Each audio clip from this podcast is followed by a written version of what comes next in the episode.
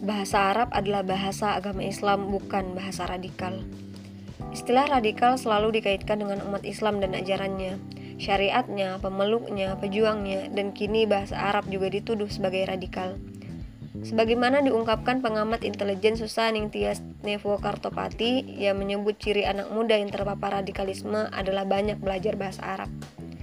Menanggapi hal itu, Ketua Majelis Ulama Indonesia Pusat, Kiai Muhammad Khalil Nafis, menilai apa yang disampaikan Susaning Tias tersebut merupakan tuduhan yang tak punya dasar. Sebenarnya bukan kali ini saja, hal yang sama pernah diungkapkan mantan Menak Farur Rozi yang menuturkan penyebaran radikalisme dikaitkan melalui orang yang berpenampilan menarik atau good looking dengan penguasaan bahasa Arab yang bagus. Sungguh pernyataan tersebut sangatlah tendensius.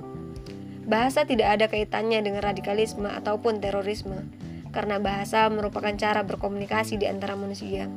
Maka menyebut bahasa Arab sebagai ciri radikalisme adalah salah satu bentuk Islamofobia, ketakutan akan Islam dan yang berkaitan dengan Islam. Bagi umat Islam, bahasa Arab tidak dapat dipisahkan dari Islam, karena bahasa Arab merupakan bahasa Al-Quran dan hadis. Allah Subhanahu wa Ta'ala telah berfirman dalam Quran Surah Yusuf ayat 2 yang artinya, Sesungguhnya kami menurunkannya berupa Al-Quran dengan berbahasa Arab, agar kamu memahaminya maka mempelajari bahasa Arab sangat diperlukan agar dapat membaca dan memahami Al-Quran dan hadis, serta ibadah lainnya dengan benar agar selamat dari penyelewengan. Karenanya, menuduh bahasa Arab sebagai ciri radikal dan teroris merupakan upaya untuk menjauhkan umat dari ajaran Islam.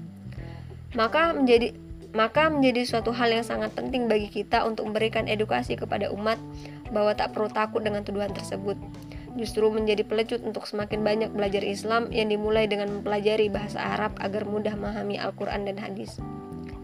Dengan, ada, dengan adanya tuduhan ini semakin membuka lebar mata umat. Demikianlah kondisi umat tanpa khilafah. Bahwa khilafah ini sendiri sebagai junnah atau perisai yang melindungi umat dari segala hal yang membahayakan. Bahkan khilafah akan menjadikan bahasa Arab sebagai bahasa resmi, bahasa ilmu, dan sekaligus bahasa syiar dan dakwah Islam ke seluruh penjuru dunia.